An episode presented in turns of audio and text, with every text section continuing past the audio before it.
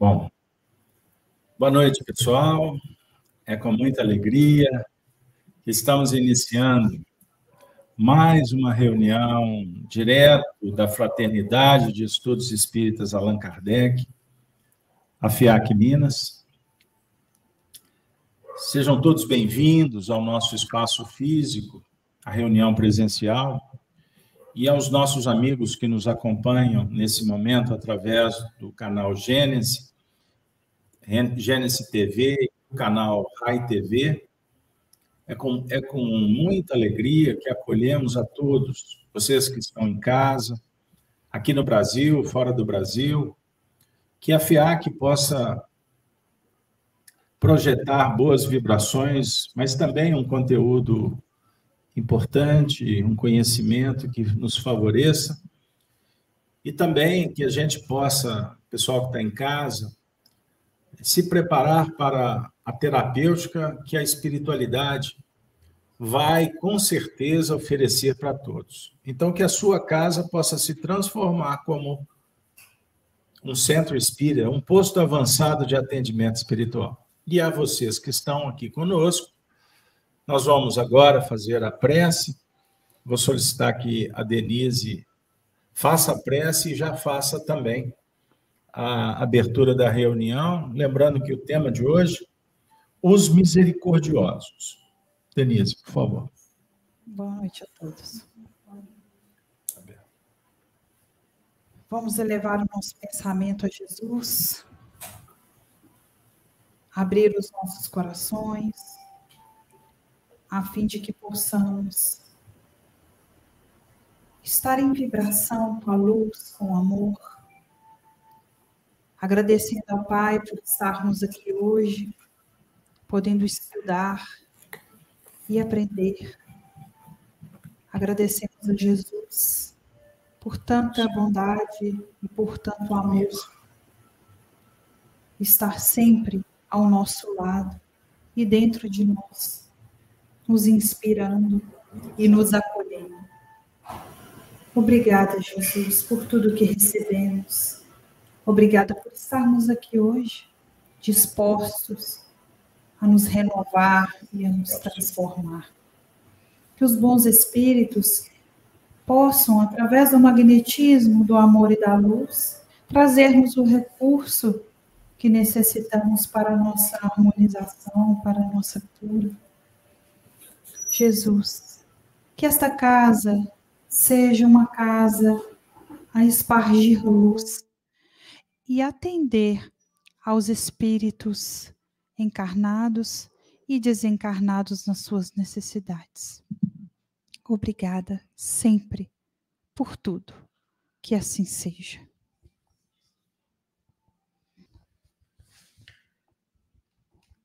Eu vou ler uma mensagem do Evangelho segundo o Espiritismo, do capítulo décimo.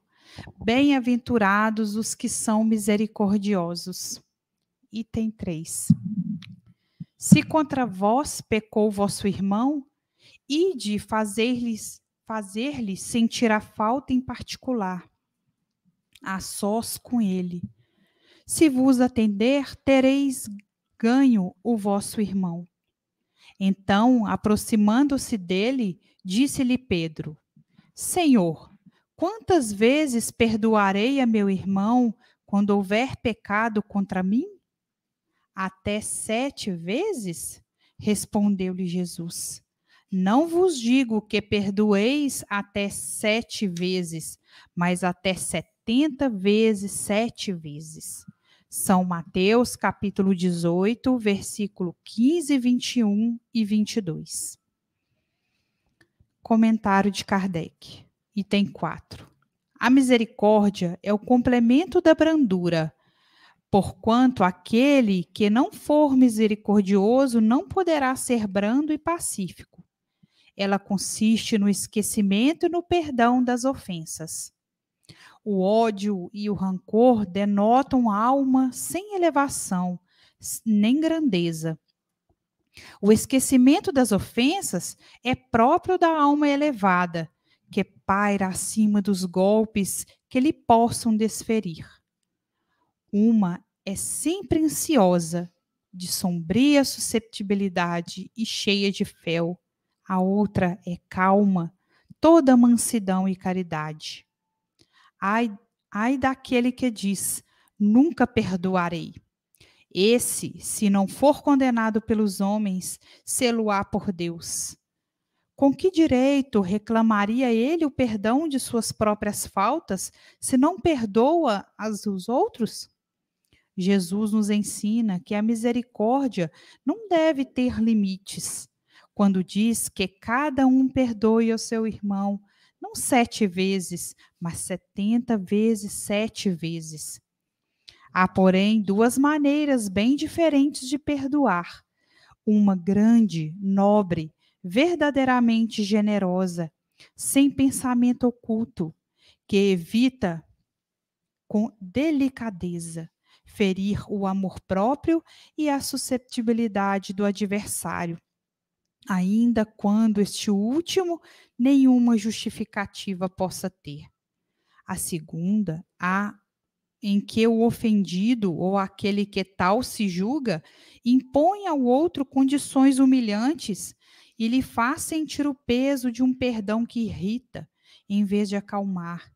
Se estende a mão ao ofensor, não o faz com benevolência, mas com ostentação, a fim de poder dizer a toda a gente: Vede como sou generoso.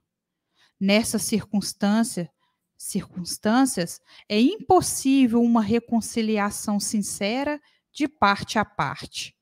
Não, não há aí generosidade. Há apenas uma forma de satisfazer ao orgulho. Em toda contenda, aquele que se mostra mais conciliador, que demonstra mais desinteresse, a caridade e verdadeira grandeza da alma, granjeará sempre a simpatia das pessoas imparciais. Muito bem. Vamos começar a nossa resenha. Comentário, eu vou passar para o Marcelo para abrir uh, o debate, né, as nossas considerações. Por favor, Marcelo, seja bem-vindo. Boa noite. Boa noite a todos. Quando a gente se refere à misericórdia, é importante a gente acionar a memória e lembrar dos inimigos que todos nós granjeamos aí ao longo do tempo, né?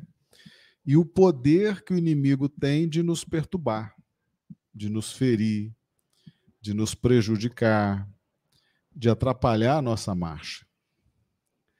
Quando a gente sente o peso do inimigo, quando a gente sente o prejuízo que o inimigo pode nos causar, aí a gente começa a questionar, mas por que que esse inimigo surge na minha vida e me prejudica tanto? Me persegue, me calunia, me prejudica a minha promoção, a minha felicidade. E aí, aí, quando a gente busca na memória as cicatrizes, as dores, os prejuízos, aí a gente dá valor ao ensinamento do perdão. O perdão é aquele tipo de ensinamento que a gente ouve dizer, ouve alguém ensinar, trazer as passagens do evangelho, mas a gente nunca deu importância porque não sentiu na pele o que é o prejuízo, o que é a perseguição, o que é a calúnia que vem dos inimigos. Aí a gente vai em busca da seguinte equação: o que fazer para não ter inimigos? Aí, aí faz sentido o perdão. Porque o perdão é a grande fórmula para a gente não se vincular pelo ódio com ninguém. É, a gente às vezes acha que perdoar está fazendo um bem para o outro, né? Não, o perdão faz bem para a gente. Então, uma, um, um relacionamento que é, tem probabilidades de dar errado em razão da antipatia, das energias, da diferença de cultura, de, de inteligência, de pontos de vista. É muito importante a gente estar armado com a arma do perdão e já perdoar logo. Perdoar logo para não se vincular pelo ódio. A força mais poderosa que une duas pessoas no universo chama-se ódio. Eu trabalhei num, num local e achei muito interessante. A pessoa veio falar comigo o seguinte: eu estou há uma semana sem dormir porque eu estou preocupado. Eu falei, mas com o quê?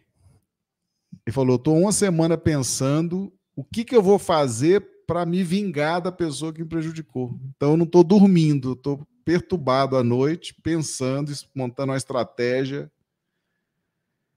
eu falei, rapaz, vai adoecer, vai ter aí uma neurose, vai ter um problema. E se tivesse perdoado, né, não estaria com essas insônias, né? Aliás, a, a insônia, muita gente à noite sai do corpo. Já repararam que o corpo fica na cama dormindo e o espírito sai. A gente chama isso de hipnose natural. Né? É o momento que você dorme, você se liberta naturalmente do corpo. É muito interessante esse movimento. É a hora que você tem para conversar com seu mentor espiritual, a hora que você tem para ir para uma colônia espiritual, assistir uma boa palestra. Né? Enfim, é uma, hora, é uma hora que pode ser muito boa, muito agradável. Só que tem muita gente que, ao sair do corpo, ali no quarto mesmo, ou na sala, já se depara com o inimigo. Um adversário, um perseguidor. Aí a pessoa se assusta. E para onde que ela corre? Para o corpo que ficou dormindo. Ela vai se esconder no corpo. E aí acorda acorda assustada, né? Aliviada, porque a hora que você acorda, você não tem mais a percepção do inimigo. Então, muita gente se refugia das perseguições dos inimigos na insônia. Aí a pessoa não quer dormir, porque se sair do corpo, vai se encontrar com o inimigo, vai passar ali maus pedaços. Então, eu conheço, conheço muitas pessoas que passam a noite em claro, né, com medo de dormir, aí ligam televisão, vão estudar, vão fazer qualquer coisa para não dormir. E com isso vão perdendo saúde, vão perdendo o bom humor, né? vão se estressando por causa do danado do inimigo. Por que, que não perdoou antes, né? Por que, que não liberou esse perdão porque não sabia qual a consequência de um inimigo fungando no cangote da gente. É um negócio horrível, né? O inimigo ele persegue, ele espreita, ele prejudica, ele não deixa você ser promovido lá na empresa, ele não deixa você ganhar aquele aumento, ele não deixa nada, ele te persegue, te prejudica, a sua vida fica travada. Aí o perdoar 70 vezes, sete vezes, passa a fazer sentido. Né? E aí você começa a estudar o perdão, o perdão sincero, o perdão verdadeiro. E o primeiro perdão dói muito, porque ele mexe muito com o orgulho da gente, né? Eu, quando perdoei pela primeira vez, eu quase que eu fiquei doente. Eu falei, não, eu não. Eu, a pessoa vai achar que eu sou fraco. A pessoa vai achar que eu sou um fracote. Eu não, eu vou atropelar, eu passar por cima. Agora eu estou perdoando. O que, que vão pensar de mim, né? Eu falei assim, puxa vida, eu podia ter rebentado aquela pessoa, podia ter feito mal, podia ter me vingado. O primeiro perdão é doloroso porque mexe com o orgulho da gente. A gente não está acostumado a abrir mão, a renunciar, né? O nosso orgulho. Aí o segundo perdão já foi mais fácil. Já, já não doeu tanto, né? O amor próprio. O terceiro perdão já estava assim, mais tranquilo. Aí o quarto perdão já estava sem vergonha, estava perdoando assim. A pessoa não fez nada, está perdoado. Não, mano, não, mas já está perdoado. E aí a vida começou a ficar mais leve, sabe? Aí o pessoal brinca, fala, solta um torpedo aqui, um veneno ali, uma piada ali, a gente, a gente ri junto, né? E elas vão ficando sem graça, porque elas queriam dar aquela espetada e ver que o negócio não pega, elas ficam sem graça, entendeu? E vão perturbar o juízo de outro. E você fica em paz, né? Então, depois que você entende esse mecanismo, a vida fica mais fácil. Entendeu? E a gente vive num planeta que aqui todo mundo espeta todo mundo, né? Porque é tudo espírito inferior, né? É uma perturbação, encheção de saco, calúnia, mentira, fofoca, desconfiança. Não é esse o ambiente? Então, por isso, 70 vezes, 7 vezes. A gente tem que aprender a arte de viver. Se você for preocupar com tudo que é torpedinho que jogam para cima de você, aqueles veneninhos, né? Você não vai viver. Então, o antídoto do perdão é a, a grande sabedoria da arte de viver. Depois que a gente descobre isso, fica mais leve. As pessoas ficam até até comentam assim, não, como é que fulano é leve, né? Tá sempre rindo, tá sempre é porque trabalhou a compreensão e o exercício do perdão. Aí fica mais fácil. E aí não faz mais inimigo. Não tem ninguém ali para perseguir, prejudicar, atrapalhar. A vida fica mais gostosa, mais leve, né? de 100 pessoas que você perdoar, 99 não vão estar tá nem aí para o perdão que você liberou. Mais uma que já é mais sensível vai ficar muito agradecida com aquele perdão, que ela não esperava aquele perdão. E aquilo pode transformar a vida dela para melhor. Então, se 99 não vão estar tá nem aí para o seu perdão, então você tem que treinar o seguinte: eu vou perdoar e não esperar nada em troca. A pessoa vai continuar ranzinza, chata, sistemática, insuportável, ela não vai mudar nada. Porque ninguém muda recebendo perdão. Mas mesmo assim você perdoa. De 100, 99 não vão estar nem aí para o perdão que você liberar para elas. Elas vão continuar sendo horríveis, né? Mas umazinha vai ficar muito feliz com o perdão que você liberar. Então é, um, é uma ciência, né? Perdoar é uma ciência que nos dá saúde, vigor, esperança, alegria, né? E nós todos estamos aqui hoje, com certeza, para treinar o perdão. Já já você vai lembrar de quem que você está precisando perdoar. Sony, eu gostaria que você explorasse o perdão como virtude, ou seja, potencial divino, faz parte do código de lei moral, e quando trabalhamos qualquer uma das virtudes, nós estamos, na verdade, expressando a vontade de Deus que está dentro da gente. Não é um Deus lá de fora que manda você fazer. É a concepção divina dentro do coração. Então, todas as virtudes fazem bem para a alma quando a gente vive, quando a gente faz acontecer nesse âmbito. Ou seja, agir conforme a natureza divina. Quando não, nós estamos agindo contra a natureza. Por isso é que os espíritos são unânimes em afirmar que o perdão é lei da natureza. Na verdade, o perdão pode ser trabalhado como recomposição natural. Não pode? Você fere o seu corpo, existe um perdão natural para que haja uma recomposição, não é assim? A natureza não se ajusta, não se equilibra. É perdão o tempo todo. Porque a natureza não se sente ferida.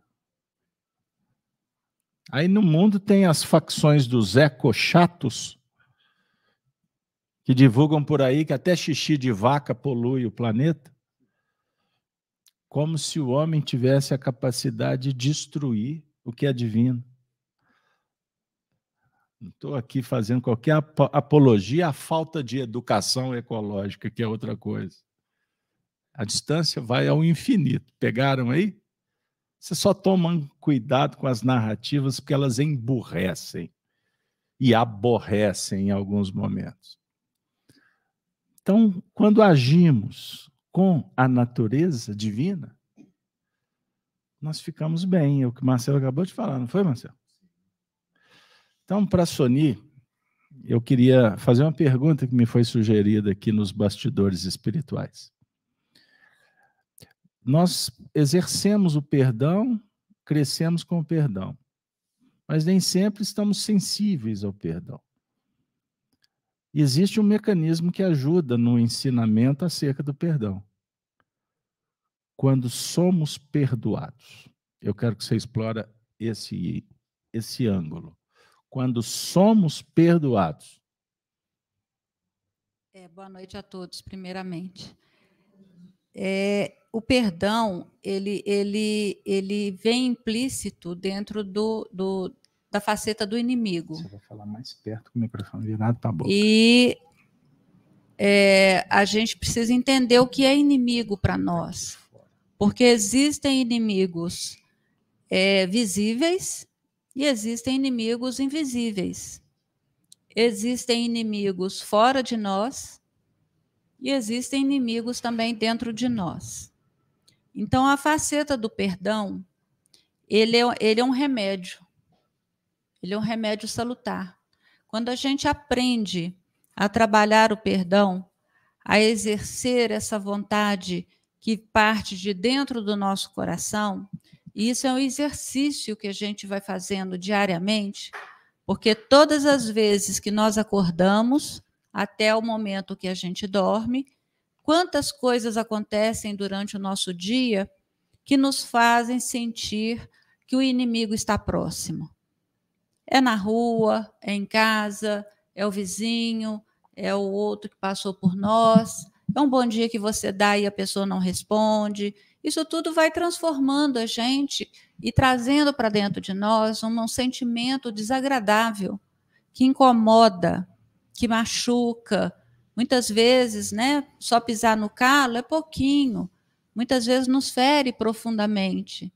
E aí, como perdoar, como exercer esse perdão de forma efetiva, assim como no, né, e o perdão é antigo, já vem lá de trás de Moisés, né, com, os Dez Mandamentos, ele não é novato para nós, não é uma coisa nova, só que a gente ainda não aprendeu, não introjetou e não colocou em prática até hoje.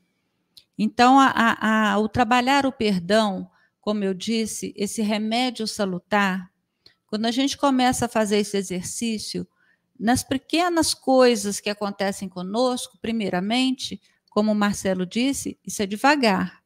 Não é fácil a gente fazer de uma hora assim para outra, correndo e falar: não, aquela pessoa me incomodou demais, aquela pessoa me humilhou e eu preciso perdoar. Mas assim, o sentimento que está dentro de nós não é esse. Então, não é assim. A gente começa pelas pequenas coisas que vão acontecendo e a gente passa a compreender o outro. Então, quando o outro é compreendido, não existe inimigo. Não existe mais inimigo. Eu vou dar, um exemplo simples.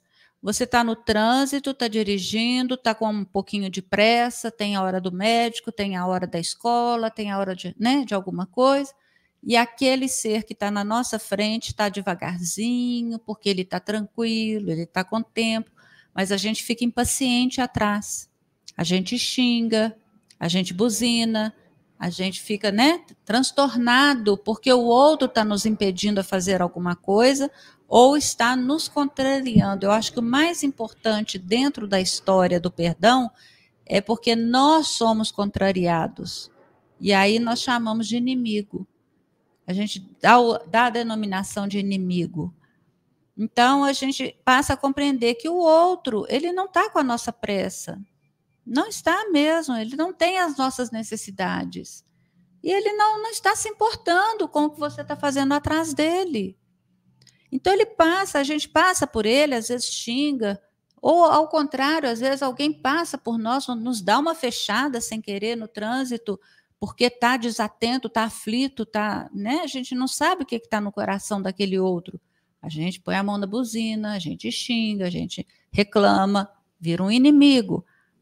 Mas se a gente pensar que pode ser um ser que está ali, que vai atender a uma criatura necessitada, é um ser que está talvez adoentado e necessitado de chegar rápido ao hospital, fazendo um esforço hercúleo, né, para chegar ao hospital com vida ainda, ou com, que já aconteceu na minha família, já aconteceu isso. A pessoa foi disparada. E aí, como é que faz? Você nem vê se fechou a outra pessoa, né? Então, trabalhar esse perdão é aos poucos, com as pequenas coisas que nos acontecem desde o amanhecer até a hora de dormir. Porque, como o Marcelo disse, quando nós saímos do corpo, nos libertamos do corpo físico na hora do sono, a gente vai encontrar com todos aqueles inimigos leves que, que passaram por nós, ou então com aqueles que já nos causaram dano que para nós não tem perdão. O perdão às vezes é da boca para fora, mas no nosso coração não é esse o sentimento. Então vamos trabalhar com procurar entender o próximo na medida da, da nossa compreensão, porque nem tudo nós temos compreensão também. Estamos em evolução, em crescimento, e ainda somos pequenos para entender o perdão. Quando a gente vê Jesus na cruz, a gente assiste algum filme dele sendo crucificado, em um momento transcendente dele pedindo a Deus, ao Pai, que nos perdoe, porque nós não sabemos o que estamos fazendo, porque ainda somos crianças, estamos em evolução. Ainda não sabemos o que, estão fazendo, o que estamos fazendo. E aí a, a, o aprendizado do, do, perdão fala assim: ah, é muito fácil falar da boca para fora. Não, não é fácil para ninguém. Perdoar uma injúria realmente profunda, mas você vê Jesus aconteceu tudo o que aconteceu com ele e ele pediu por nós no momento extremo. Então vamos tentar parar um pouquinho, meditar sobre isso, o que é que nós podemos fazer daqui para frente, ir trabalhando pequenos perdões durante o nosso dia daqui a pouco a gente consegue aumentar esse, esse, esse volume de perdão, começar a perdoar as coisas maiores, a compreensão. Nós não precisamos ficar de abracinhos, beijinhos, nem nada, mas pelo menos compreender o que se passou, o que aconteceu, e deixar o próximo caminhar com as próprias pernas, que um dia ele vai compreender também, assim como nós. Denise, que, que você poderia contribuir trazendo as suas reflexões sobre a seguinte expressão do Evangelho? Se contra vós pecou o vosso irmão, ide, fazer-lhe sen sentir a falta em particular, a sós com ele,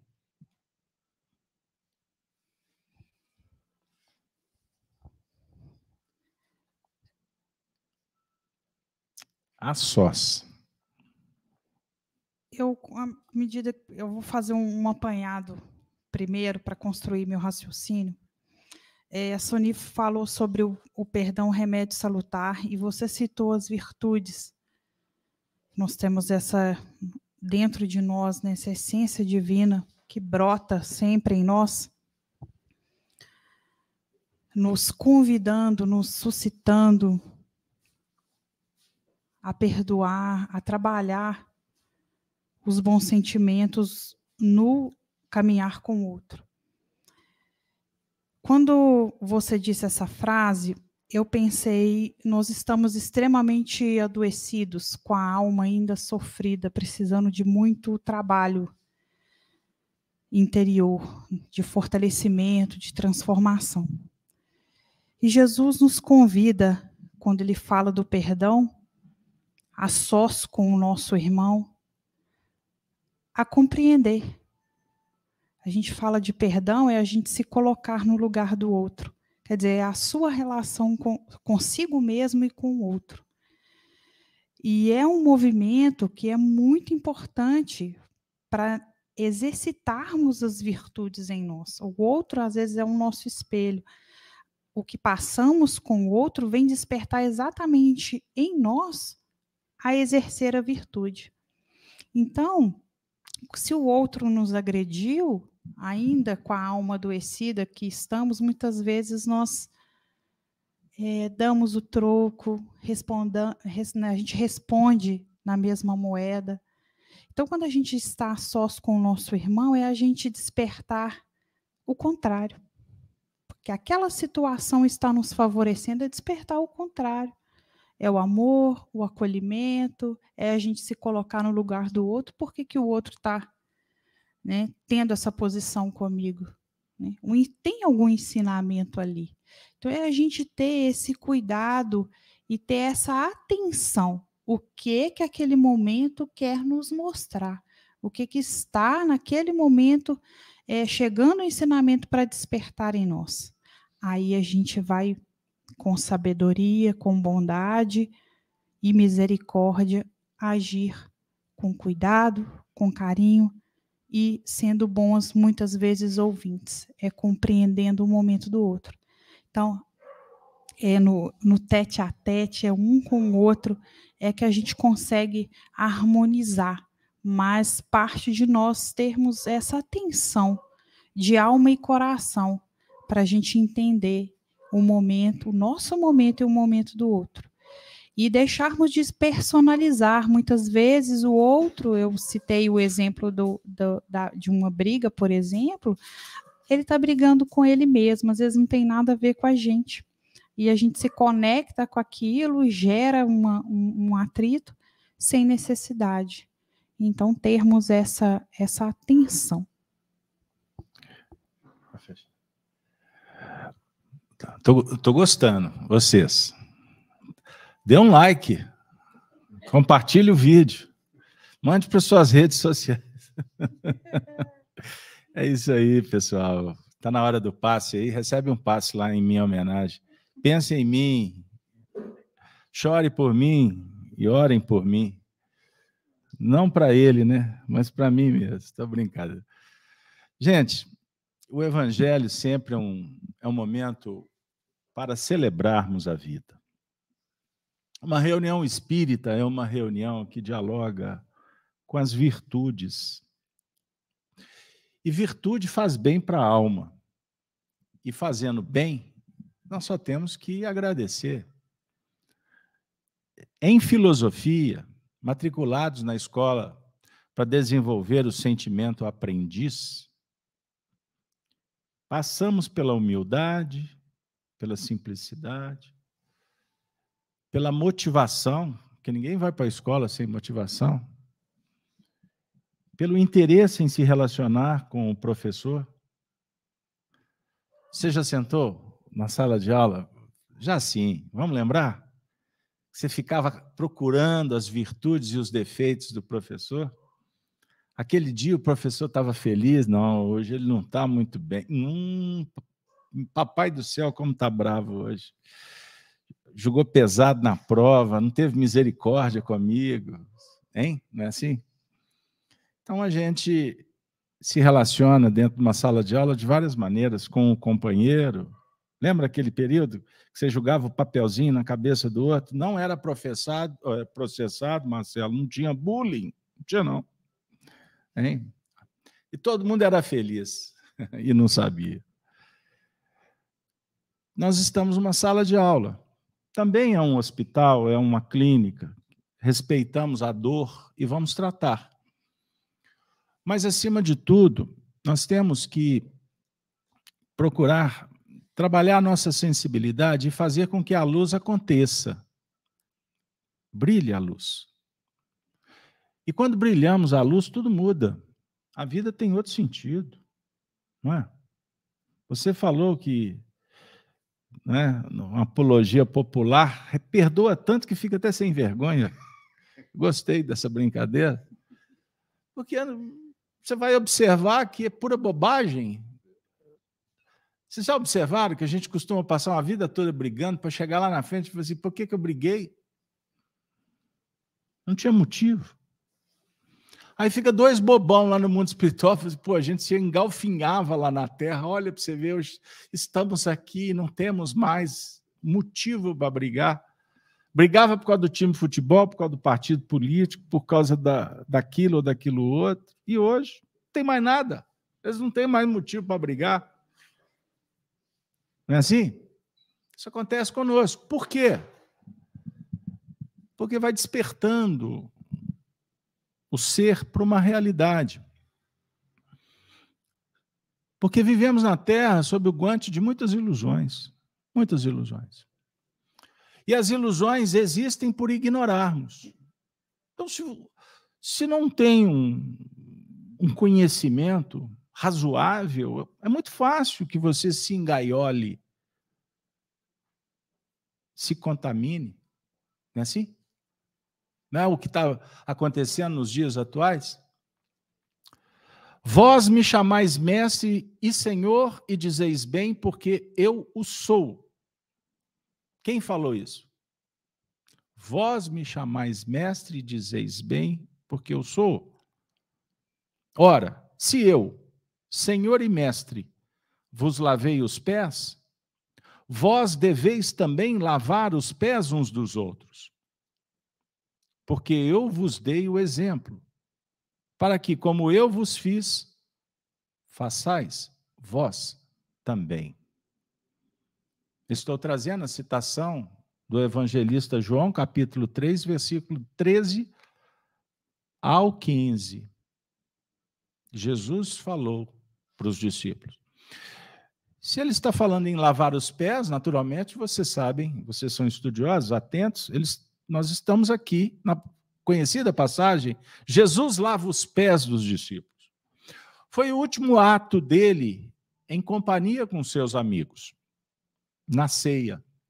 Eles conversam, se alimentam. Jesus dá as últimas instruções e fala assim: está chegando a minha hora. Eu vou ter que ir. Eu vou deixar vocês. Ah, Senhor! Aí tem todo aquele diálogo. Jesus falou: se eu não for, como é que vocês vão? E eu vou, vou preparar lugar. E voltarei. Ele não foi lá arrumar a caminha, um lugarzinho. Ele foi reservar um apartamento, uma kitnet, um barraco. Não é isso. O mestre caminha deixando um rastro de exemplos para que, tocados, caminhemos na direção da perfeição. E o mestre e senhor, ele não é só mestre, ele é mestre e senhor. Vós me chamais mestre e senhor e dizeis bem, porque eu sou. É uma das expressões mais extraordinárias do evangelho.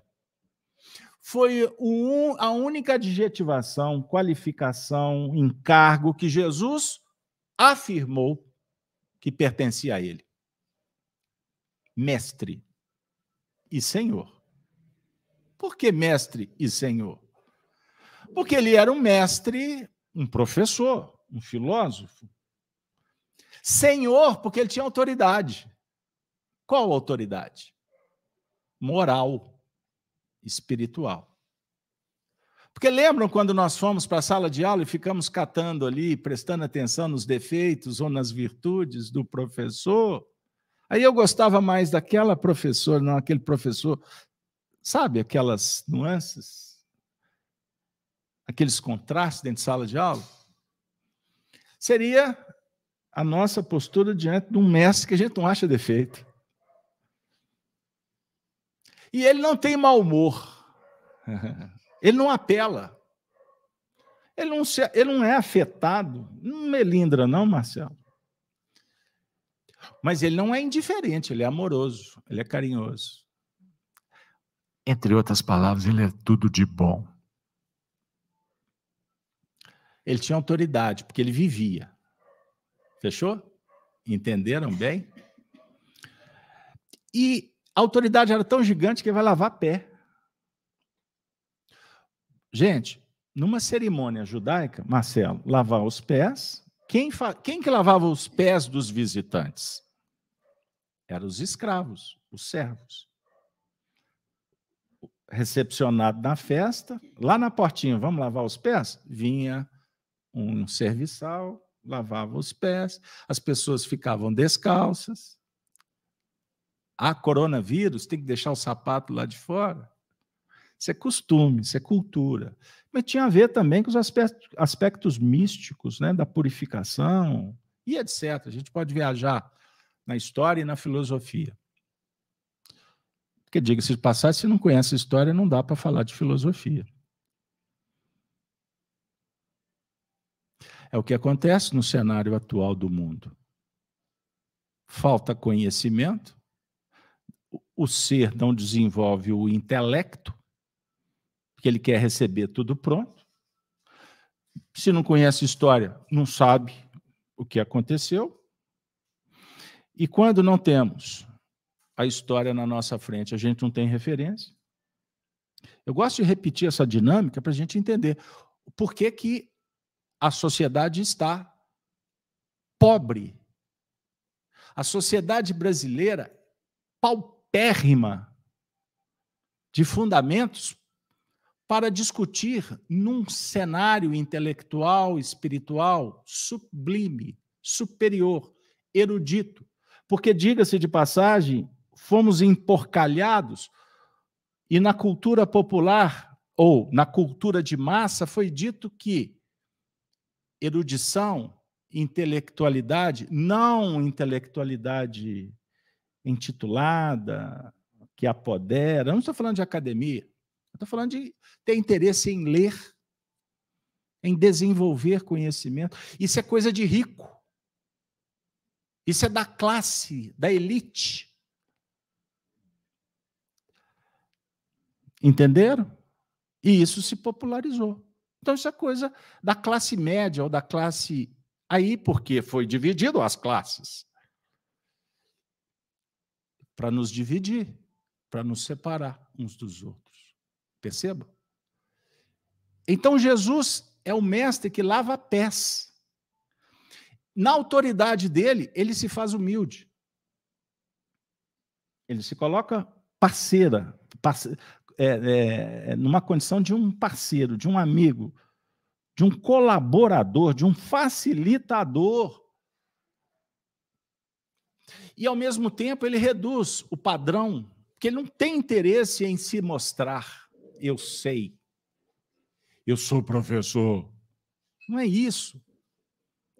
Mas ele afirma com autoridade que, para conversar com ele, o indivíduo tem que ter, no mínimo, ralado o joelho no cimento, esfolado a perna no trabalho, com as mãos calejadas, para ter autoridade, pelo menos para fazer uma pergunta. Entenderam que mundo que vivemos agora? Que todo mundo quer ter o direito de questionar, de brigar, de fazer e acontecer, e ai de você se não atender avoca-se os direitos, não é assim? Quer dizer, muita gente analfabeta, exigindo, sem saber mesmo que tem a ver com direito, porque também não sabe o que é dever. A escola da virtude não existe. E qual é a consequência? Um cenário confuso, que gera doença, separatividade, falta de respeito. Aí você pergunta: como que eu vou falar então, Carlos Alberto? Como é que eu vou fazer que o Marcelo, a Denise, a Sony falaram tão magnanimamente sobre o perdão. Como é que eu vou fazer nesse cenário tão confuso? Vai ser um campeonato de perdão. Aliás, eu vou viver só para perdoar, porque não está fácil. Compreenderam aonde que nós estamos chegando? Aí Jesus fala assim: é necessário lavar os pés. E eu vou lavar os pés. Aí eu vou trazer uma reflexão filosófica inspirada por Emmanuel. Quando ele fala que vai lavar os pés, na sequência, Pedro, o discípulo, o mais experiente, o mais maduro, né? forjado, Pedro fala assim: Não, senhor, o senhor não vai lavar o, nosso, o meu pé, não, você está maluco. Senhor, o senhor, eu é que tenho que lavar o seu pé, senhor. O senhor é autoridade. Quer dizer, Pedro, confuso com a ilusão da hierarquia do mundo, com o divisionismo do mundo, que prega igualdade, mas, na verdade, é um campeonato de desigualdade que favorece apenas uma classe. E as pessoas se movimentam acreditando que terão igualdade, liberdade, porque todo mundo está pensando na mesma medi na medição da mesma régua da superficialidade. Entenda o que eu estou dizendo. Estou convidando vocês para pensar, beleza? Ele fala assim: olha, Pedro, não é bem assim. Porque, vamos imaginar, ele é o rei, ele é o mais poderoso. Qual é a nossa conduta? Qual é a nossa postura com uma pessoa importante? Só falta lavar, é, carrega água na peneira, né, Marcelo? Oh, é uma bajulação, é uma coisa assim. Principalmente para ver se consegue um espaço e fica amigo. Aí entra na casta, né? Para obter. Aí a gente se corrompe facilmente. Eu fico até amigo do ladrão. Eu voto no ladrão. Não é assim? Eu faço de tudo para apoiar o menor esforço, a concupiscência, eu finjo que não existe. Porque eu quero fazer parte, eu quero ser integrante de um sistema de privilégios. Aí o mestre diz assim: se eu não lavar os vossos pés, não tereis parte comigo. Os, os pés é a base. Você, o tamanho do seu pé mede a sua circunferência, não é assim, Marcelo? Olha que, que, que anatomia extraordinária. Se, se não cuidarmos dos nossos pés, como é que nós vamos construir a casa, Marcelo? A casa não é construída pelo alicerce? Então Jesus está falando assim: se eu não lavar os vossos pés, não tereis parte comigo.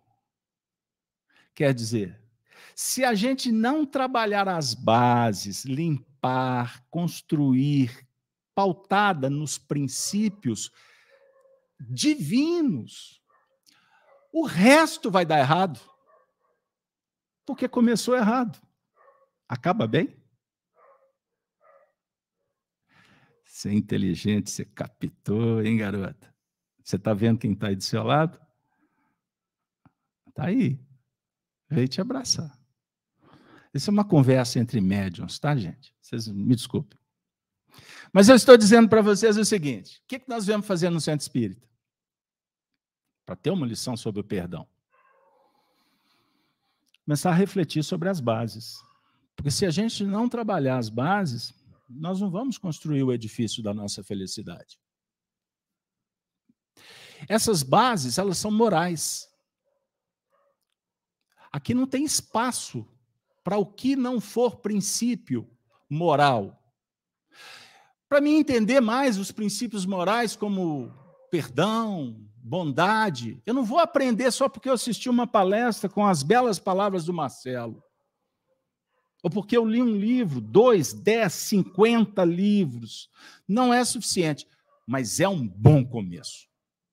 Ou você vai continuar só assistindo lives. Ou passar uma tarde. Outro dia, um amigo me falou que passou a tarde inteira no final de semana assistindo um programa que um famoso lá no final dá uma casa, que a casa era pobre, de repente a casa fica espetacular, fica tudo lindo, maravilhoso e o povo encantado. Ele falou assim: eu me senti um idiota funcional. Eu perdi uma tarde inteira assistindo aquilo, mas eu estava tão cansado que eu não tive força nem para apertar o botão do controle remoto. E eu saí dali vazio. Porque em determinado momento eu comecei a imaginar que eu também podia ganhar uma casa. Por que, que alguém ganhou na loteria ou por que, que um político prometeu, eu votei e ele nunca deu?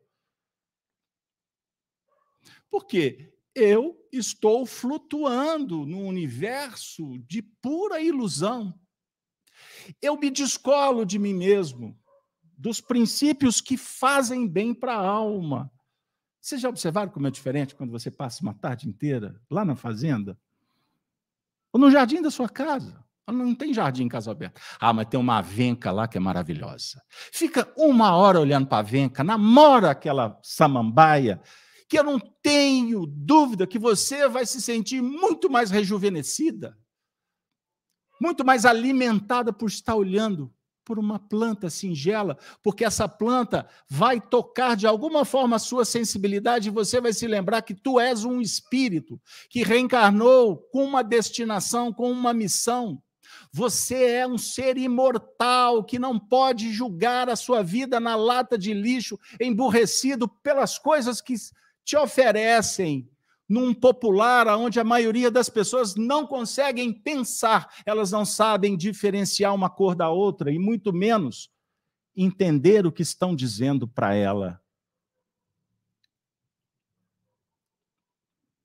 Nossa, casal aberto estava tão gostoso quando estava só falando do perdão, porque eu estava lembrando da titia que brigou comigo, do meu marido. Ah, aquele eu tenho que perdoar o resto da vida, não tem jeito. Gente, Jesus está aqui, figuradamente, dizendo assim: lava o teu pé.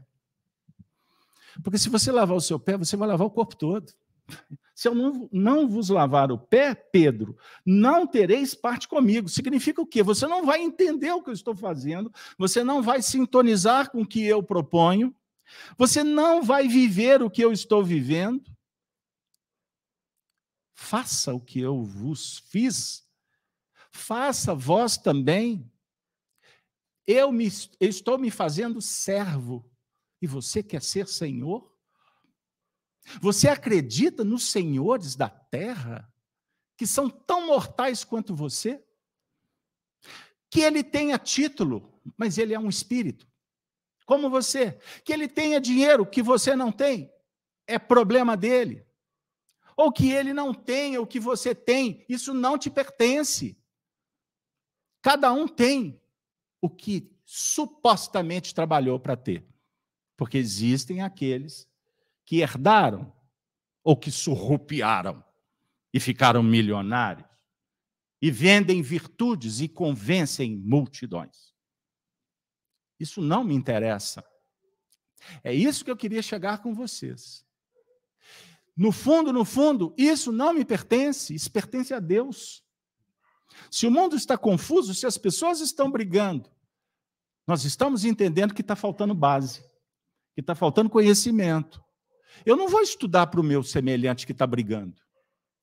Eu não vou resolver o problema dessas pessoas que ficam disputando a vida como se fosse um campeonato de futebol de um esporte qualquer. Elas torcem para que uma coisa aconteça.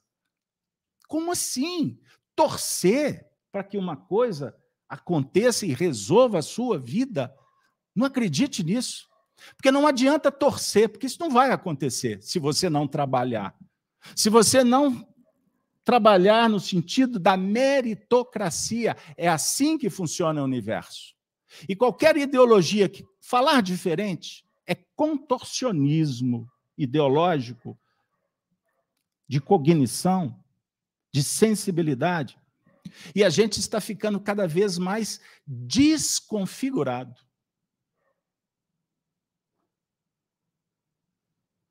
É muito mais fácil desconfigurar o corpo,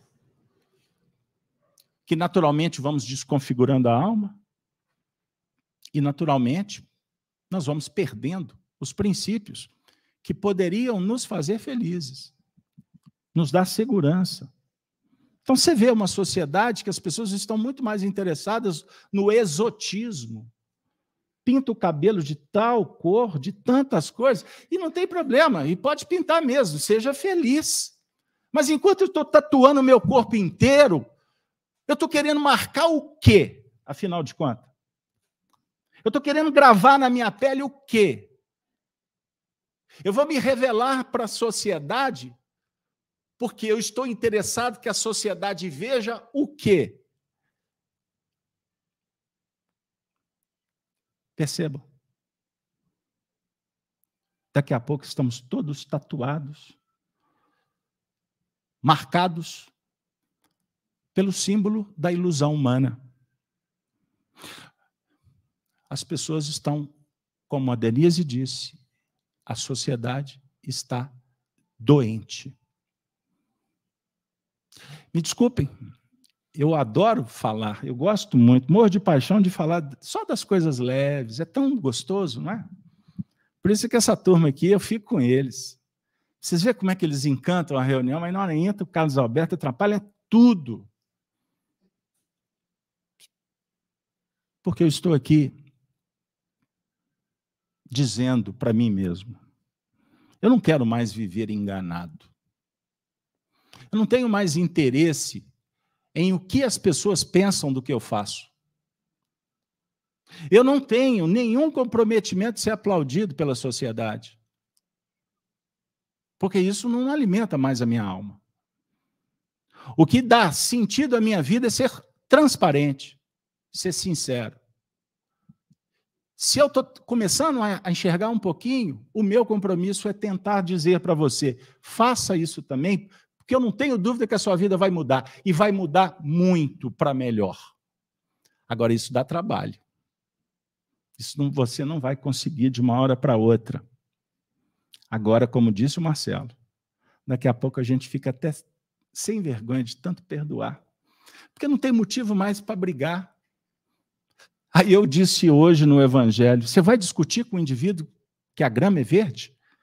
Ele não sabe nem o que é a grama. Ele não sabe qual que é a importância do verde, do azul, do amarelo. Entendam bem? Então você vai discutir o quê? Se as pessoas não sabem o significado das palavras. Ah, Alberto, então o que eu vou fazer? Abençoar. Lava o pé dela. Ao invés de brigar, de disputar, senta com ela, bate um papo com ela, ameno. Visita, dá um abraço. Um queijo, mineiro dá queijo, dá pão de queijo, não dá? Para de brigar, porque não tem sentido. Você vai colocar, responda para mim, mamãe e papai. Você vai colocar dentro da cabeça do seu filho toda a sua história, toda a sua experiência? Não vai. Você não vai conseguir, porque o seu pai não conseguiu colocar a experiência dele dentro de você. Você teve que pelejar. Aí você está discutindo com uma criança um assunto de complexidade que você demorou tempos e tempos para começar a entender. Percebam como perde o sentido as discussões estéreis. E se nós estamos vivendo num cenário em que propala, em que reverbera o total desconhecimento das leis da vida, o que nos resta fazer? Olhar para dentro de si mesmo, se acolher e se perdoar. Porque nós estamos começando a descobrir que nós somos talvez muito mais tolos do que aquele que não sabe. Porque um pouquinho que eu sei, eu estou querendo enfiar a goela abaixo na cabeça do indivíduo que não consegue nem enxergar se a grama é verde. Perceberam? Isso é arrogância? Isso é petulância? Ou é sabedoria? Pense nisso.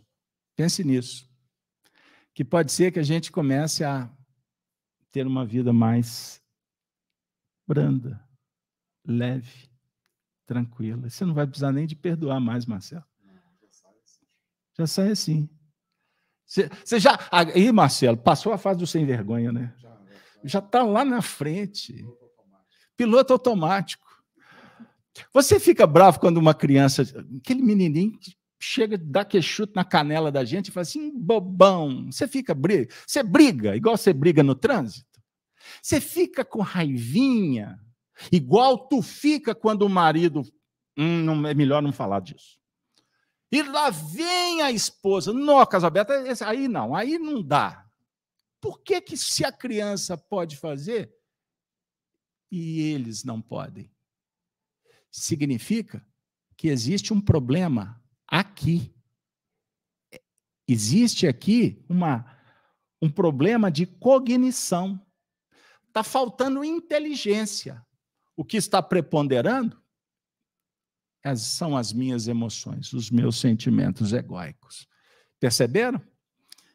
Soni terminou a fala dela falando sobre Jesus no Calvário, na cruz.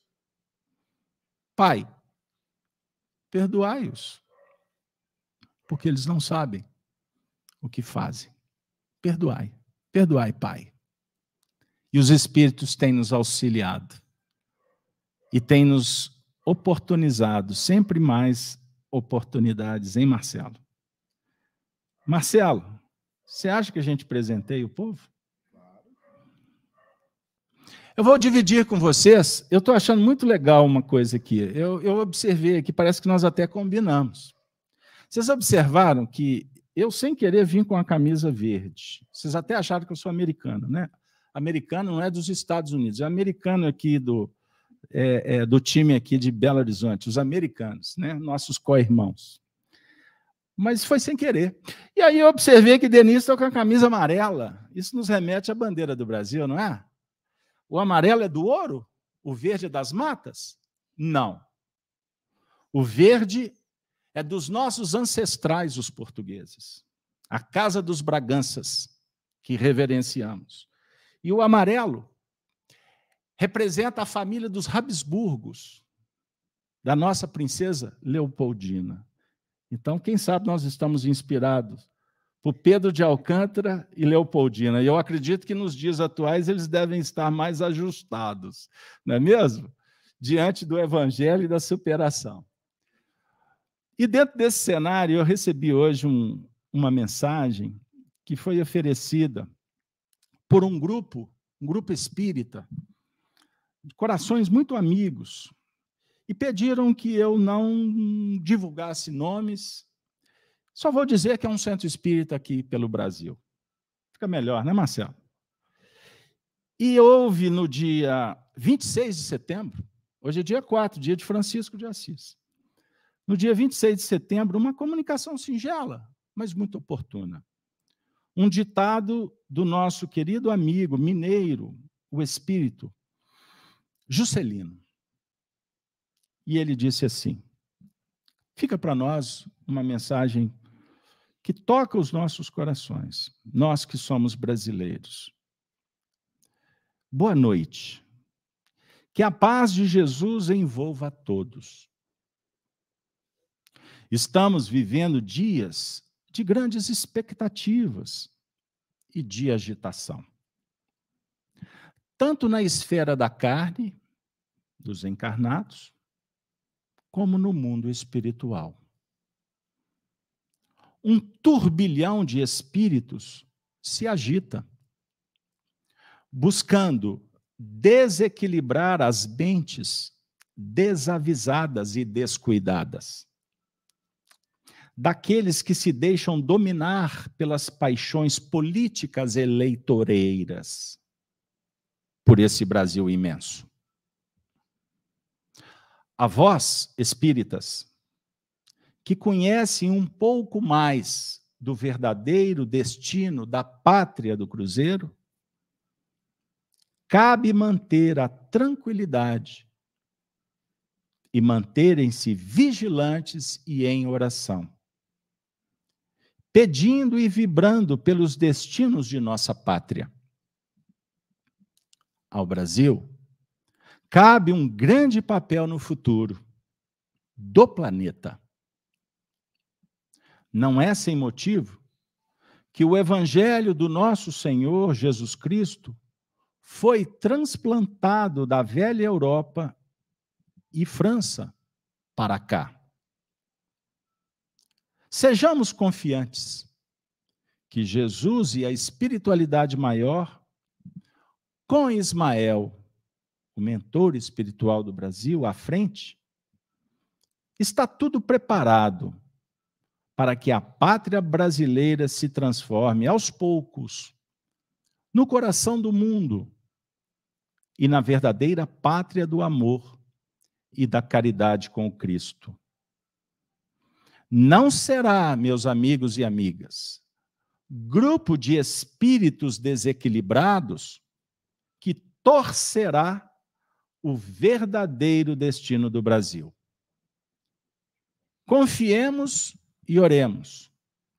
Nós, espíritos compromissados com essa pátria, estaremos juntos, aplainando as arestas e conduzindo o povo brasileiro para as estradas do progresso, da ordem e da justiça social com Jesus.